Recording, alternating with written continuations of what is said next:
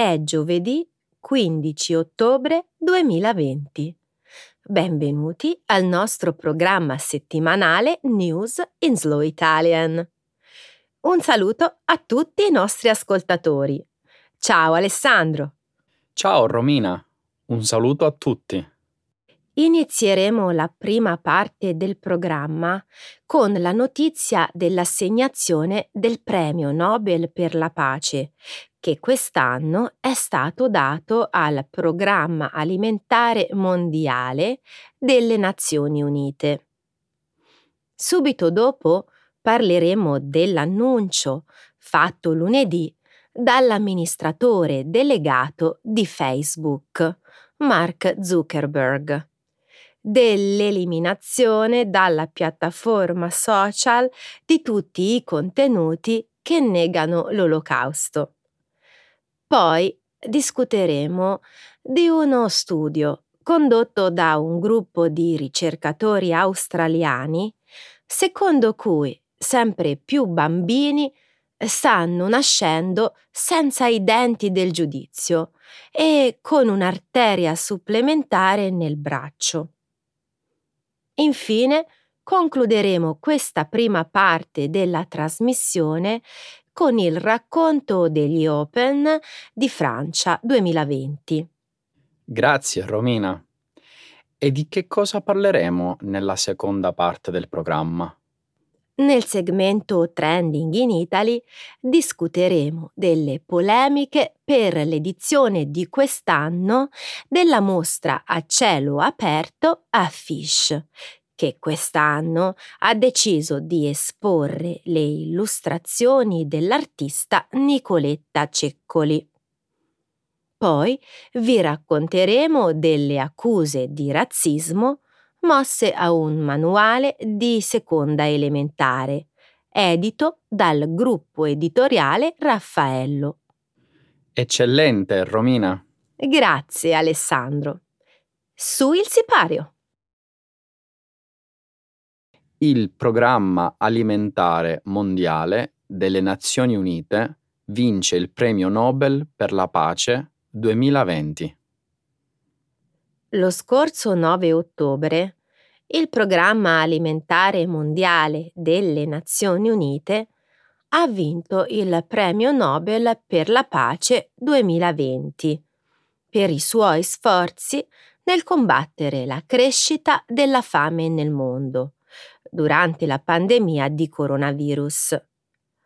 L'Agenzia delle Nazioni Unite, infatti, ha fornito assistenza alimentare ad almeno 100 milioni di persone in 88 diversi paesi in tutto il mondo. Il Comitato per l'assegnazione del Nobel ha dichiarato che il lavoro svolto dal Programma Alimentare Mondiale contro la fame ha gettato le basi per la pace in nazioni devastate dalla guerra. La presidente del comitato per il prestigioso premio norvegese Berit Rice Anderson, nell'annunciare il premio a Oslo, ha dichiarato Davanti alla pandemia, il World Food Program ha dimostrato un'abilità impressionante di intensificare gli sforzi. Il Programma Alimentare Mondiale è stato creato nel 1961 per volontà del Presidente degli Stati Uniti, Dwight Eisenhower, come modalità sperimentale per fornire aiuti alimentari tramite il sistema ONU. I membri dell'organizzazione mettono a rischio le loro vite ogni giorno per portare cibo e assistenza a oltre 100 milioni di bambini affamati, donne e uomini in tutto il mondo.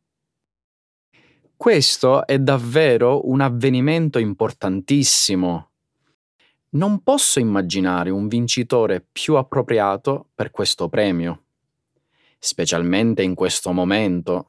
c'erano anche altri candidati. In febbraio la commissione del premio Nobel aveva dichiarato che c'erano 210 persone e 107 organizzazioni in lizza per il premio. Sono certo ci fosse molta diversità in quella lista. Assange, Snowden, il presidente Nazarbayev, l'uomo forte del Kazakistan. Beh, in Lizza c'erano anche alcuni importanti e rispettabili competitori, Alessandro. Alcune organizzazioni che si danno davvero da fare per la pace. Anche i presidenti americani sono spesso nella lista dei candidati. Barack Obama, per esempio, ha vinto il premio Nobel per la pace nel 2009. Questo se ti ricordi, ha fatto arrabbiare molte persone. Ogni nomina causa delle polemiche. Beh, non quest'anno. Secondo me è stata davvero una scelta azzeccata, specialmente in un momento difficile come quello che stiamo vivendo, in cui la pandemia sta lacerando il tessuto sociale. Stavo pensando a tutte le difficoltà logistiche che il programma alimentare mondiale ha dovuto affrontare a causa dei lockdown e delle quarantene imposte dalla pandemia in corso. Per non parlare del pericolo di contrarre l'infezione per tutti coloro che lavorano per il programma alimentare mondiale nei vari paesi del mondo spesso sprovvisti di adeguate strutture mediche e infrastrutture. Il Comitato per l'assegnazione dei Nobel ha scelto davvero bene in questo caso. Grazie. Da ora Facebook metterà al bando i contenuti che negano o travisano la realtà dell'olocausto. Lunedì 12 ottobre Mark Zuckerberg, amministratore delegato di Facebook, ha annunciato di aver rivisto la sua decisione del 2018 e che da questo momento in poi Facebook comincerà a rimuovere i contenuti che negano o travisano l'olocausto. Nell'annunciare questo cambiamento di rotta, Zuckerberg ha citato un recente sondaggio condotto su un gruppo di americani adulti tra i 18 e i 39 anni, secondo il quale quasi un quarto del campione ha mostrato di credere che l'olocausto è un mito o è stato esagerato?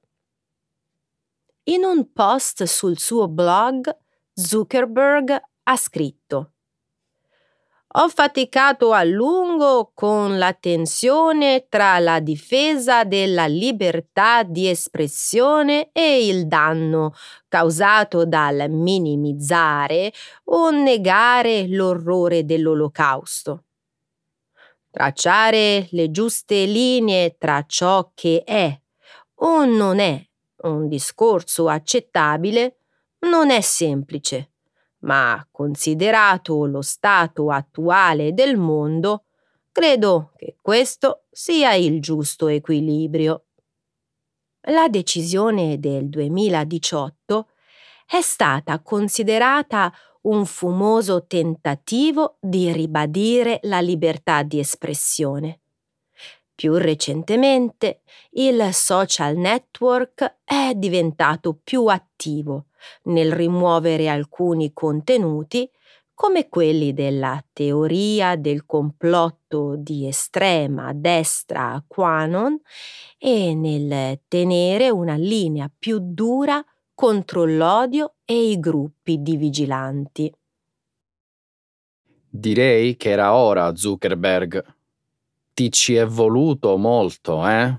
Fossi in te, non sarei così duro, Alessandro. bisognerebbe sempre concedere a tutti il beneficio del dubbio. Del resto, il fondatore di Facebook si è trovato nella difficile situazione di dover trovare un equilibrio tra le sue posizioni sulla libertà di parola e la censura assoluta. Mm. O forse ha cercato di capire quale approccio fosse meno redditizio. Forse. Del resto, quando si tratta di affari, questo è un equilibrio che bisogna tenere sempre in mente. Lasciami fare il bastian contrario adesso. Dimmi quale censura è accettabile secondo te. Beh, tutta quella che riguarda il QAnon, per esempio. Facebook, tra l'altro, elimina già alcuni post della teoria cospiratoria QAnon, spiegando che questo genere di contenuti, come altri inneggianti all'odio e quelli di gruppi di vigilanti, portano effettivamente alla violenza fisica. L'olocausto è stata l'espressione massima della violenza fisica. D'altro canto, però, i negazionisti di oggi non necessariamente incitano alla violenza. È più che altro una revisione della storia. Romina, la negazione dell'olocausto è illegale. In Europa, Alessandro, ma non negli Stati Uniti.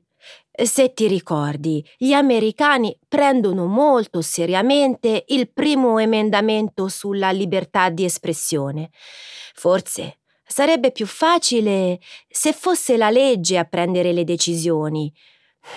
Non troppo facile per Zuckerberg. Capisco quello che vuoi dire, Romina. Continuo a pensare, però, che sia la decisione giusta sempre più persone nascono con un'arteria supplementare, ma nessun dente del giudizio, come parte del fenomeno della microevoluzione. Secondo un gruppo di ricercatori australiani, negli esseri umani è in corso una microevoluzione, in virtù della quale sempre più bambini nascono senza i denti del giudizio e con un'arteria aggiuntiva nell'avambraccio. La presenza di quest'ulteriore arteria, che fornisce un maggiore apporto di sangue alla mano, non rappresenta alcun pericolo per la salute. Queste conclusioni sono parte di uno studio pubblicato il mese scorso su Journal of Anatomy. Il gruppo di scienziati di Adelaide, in Australia, ritengono che gli esseri umani si stanno evolvendo a un ritmo più veloce che in qualsiasi altro momento negli ultimi 250 anni. Attualmente sempre più bambini nascono con visi più corti, mascelle più piccole e con ossa aggiuntive nelle gambe e nei piedi. I visi più piccoli sono indicatori di un minor spazio per i denti. La sparizione dei denti del giudizio, però, può essere attribuita anche a una maggiore abilità nel masticare il cibo. La dottoressa Tegan Lucas della Flinders University di Adelaide ha affermato Questo sta accadendo perché abbiamo imparato a usare di più il fuoco e a lavorare maggiormente gli alimenti. Molte persone stanno nascendo senza i denti del giudizio. Così come la teoria di Darwin non offre tutte le risposte, questo studio mostra solo che si stanno verificando certi cambiamenti. Gli scienziati ipotizzano che visi più piccoli comportino un minor spazio per i denti. La ragione di questo, però, potrebbe essere completamente opposta, non credi? Vuoi dire che le mascelle potrebbero essere più piccole perché non ci sono più i denti del giudizio? Hmm, acuta osservazione, Alessandro. Eh, se vuoi saperlo, ho anche una spiegazione per l'arteria aggiuntiva, Romina. Spiegati meglio, signor Darwin. Scrivere sulle tastiere dei computer e dei telefonini richiede una maggiore abilità dell'indice e del pollice e per questo è necessario un maggior apporto di sangue alle mani. Ecco qui. Davvero brillante. Ma hai anche una spiegazione sul perché la razza umana si stia evolvendo in modo più veloce rispetto al passato?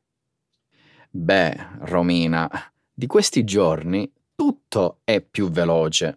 Davvero molto profondo, Alessandro. Hai idea di quanto innovativa sia la tua affermazione, Alessandro? Sei la prima persona a offrire una visione filosofica dell'evoluzione. L'Open di Francia si conclude con strepitose vittorie nelle finali del singolo. Rafael Nadal ha ottenuto la centesima vittoria e il suo ventesimo titolo del Grand Slam al Roland Garros che si è concluso domenica a Parigi. Nadal e il suo amico e rivale Roger Federer, entrambi 20 volte vincitori di trofei del Grande Slam, ora detendono il record per il numero di titoli maschili vinti. Il 39enne Federer, in un post su Twitter, ha dichiarato Spero che 20 sia solo un altro passo del nostro viaggio. Aggiungendo anche Ben fatto, Rafa, te lo meriti. Nell'intervista, tenutasi in campo di fronte a mille spettatori, Rafael Nadal si era mostrato reticente a parlare del significato della vittoria del suo ventesimo titolo ha invece ringraziato gli organizzatori del torneo per il successo dell'evento durante la pandemia. Ha poi dedicato il titolo ai membri del suo team che l'hanno sempre sostenuto durante tutto questo difficile anno. Nella finale del singolo femminile, la diciannovenne Higa Swiatek è diventata la prima giocatrice polacca a vincere la finale del singolo in un torneo del Grande Slam. La tennista ha conquistato la vittoria senza perdere neanche un set e non più di cinque game in ogni incontro. Domenica non è apparsa nemmeno sudare durante l'incontro in cui ha sconfitto per 6 a 4, 6 a 1 Sofia Kenin, numero 4 della classifica mondiale e vincitrice dell'Australian Open. Iga Swiatek ha giocato in modo fenomenale. È nata una superstar.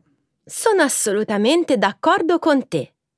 Nel 2018 ha vinto il titolo Juniors di Wimbledon giocando sull'erba. Adesso ha dimostrato di essere la migliore anche sulla terra rossa. Davvero impressionante. Congratulazioni a Iga. Cosa pensi invece della finale del singolo maschile? Non era la partita che tutti si aspettavano tra i due primi in classifica del mondo del tennis, vero? È parsa più un'incoronazione che una battaglia. Concordo. Non avrei mai immaginato un incontro finale con un punteggio di 6 a 0, 6 a 2, 7 a 5. Neppure io. L'incontro però non mi è dispiaciuto. È stato come osservare un mago al lavoro. Ha commesso solo 14 errori non forzati contro uno dei più temibili avversari della sua carriera. Nadal e Sfiatek meritano proprio tutti i riconoscimenti che stanno ricevendo in questo momento. Bufera a Cremona per le illustrazioni dell'artista Nicoletta Ceccoli. Dal 4 all'11 ottobre si è tenuta nella città di Cremona la nona edizione di Affish, l'annuale mostra d'arte a cielo aperto, organizzata dall'Associazione Culturale Tapirulan. Affish è un evento unico nel suo genere. Innanzitutto perché le opere di alcuni dei più famosi illustratori internazionali vengono mostrate al pubblico, sfruttando gli spazi solitamente riservati alle affissioni pubblicitarie. Poi, perché la mostra si estende per tutto il territorio della città, attraverso un percorso di circa 20 km che può essere ammirato gratuitamente da ciclisti e automobilisti. Nell'edizione di quest'anno si è scelto di esporre 43 opere di Nicoletta Ceccoli, celebre illustratrice di libri per l'infanzia, i cui disegni, ispirati a mondi immaginari, sono stati pubblicati su riviste, libri e quotidiani. La scelta di esporre le illustrazioni dell'artista originaria di San Marino ha suscitato critiche e polemiche. Diversi esponenti politici locali del centro-destra hanno protestato vigorosamente per le illustrazioni, a loro dire di cattivo gusto. Sui giornali ho letto che il comune ha dovuto rimuovere uno dei manifesti perché è troppo disturbante. Mi riferisco all'illustrazione con l'immagine di una bambina che con una lunga spada decapita un coniglio rosa di pezza. In effetti è un disegno piuttosto particolare. Al nascere delle polemiche, la giunta cremonese ha deciso di rimuovere quel poster. Le altre 42 opere, però, sono rimaste al loro posto. Questo non è bastato a spegnere gli attacchi del centrodestra. Lo scorso 5 ottobre il Corriere della Sera ha scritto che Marcello Ventura, consigliere comunale del Partito Fratelli d'Italia, ha contestato un'opera analoga esposta in prossimità della scuola media Anna Frank. Ti riferisci a quella che raffigura una bambina che stringe in una mano delle teste decapitate di pupazzi clown, come fossero palloncini? Esatto. Che ci siano le critiche mi pare una cosa piuttosto normale, Romina. Anche perché, se ci pensiamo bene, l'arte si basa molto su gusti soggettivi. È vero. Nella vicenda che riguarda la mostra Fish, però il punto non è l'apprezzamento estetico dell'arte, ma il messaggio che veicola. Marcello Ventura giustamente si è domandato che messaggio possono dare ai bambini queste illustrazioni?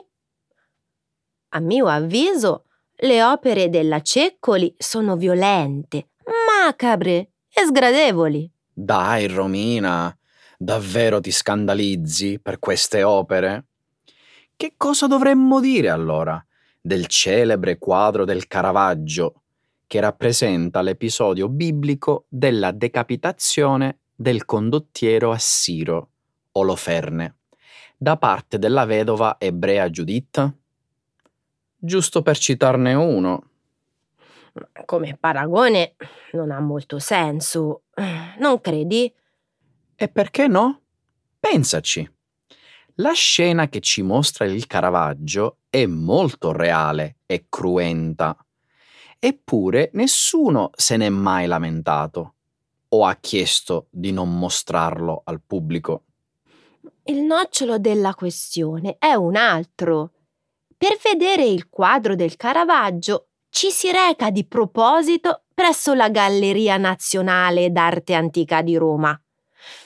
Le opere di Nicoletta Ceccoli, invece, si è obbligati a vederle, perché sono collocate per tutta la città, negli spazi normalmente riservati alle affissioni pubblicitarie. Onestamente, non credo siano immagini adatte ai bambini. Bufera sul manuale di seconda elementare considerato razzista. Lo scorso 25 settembre diversi giornali italiani hanno parlato della bufera mediatica che si è scatenata sulla casa editrice marchigiana Gruppo Editoriale Raffaello, accusata sui social network di aver pubblicato un testo scolastico razzista.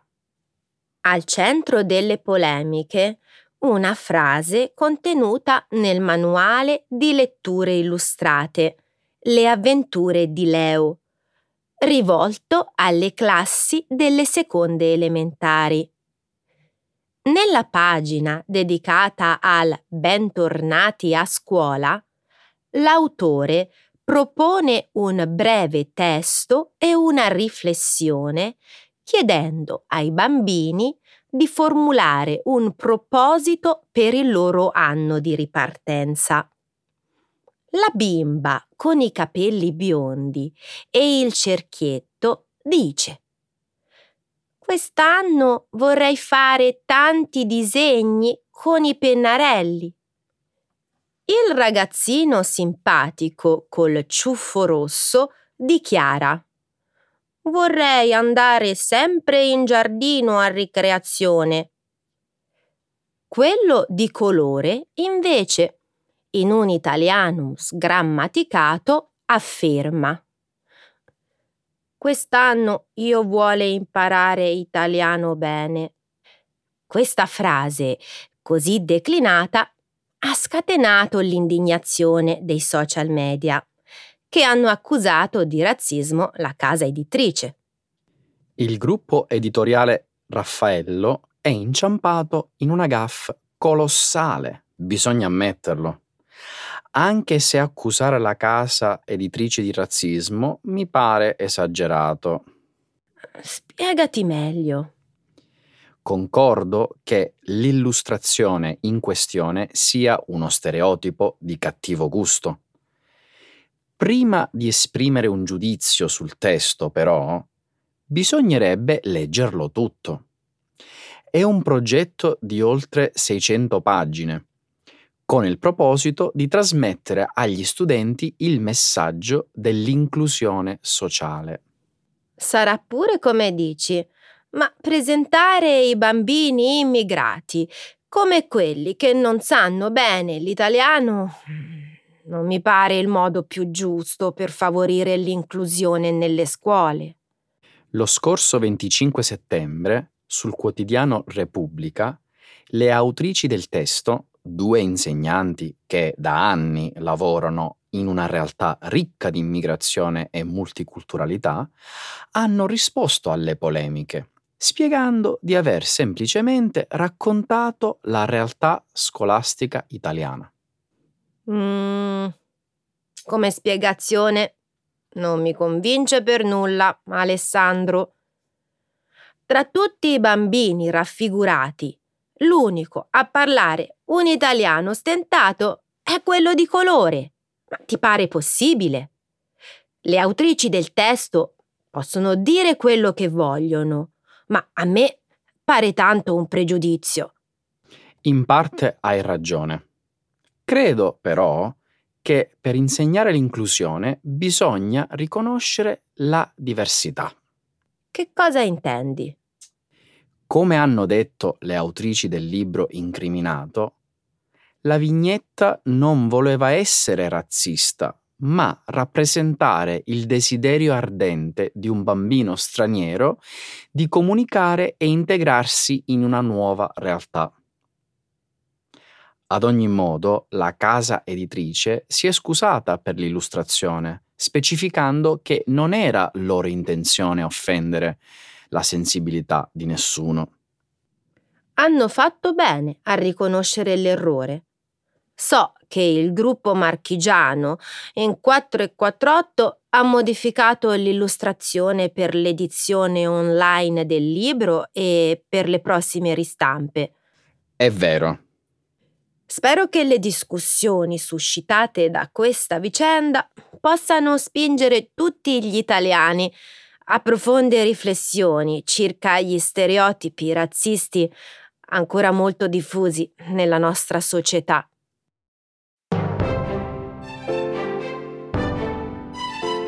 Allora, Romina, anche oggi siamo giunti al termine. Eh, buona giornata e ci vediamo la settimana prossima. Buona giornata a tutti, grazie. Ciao!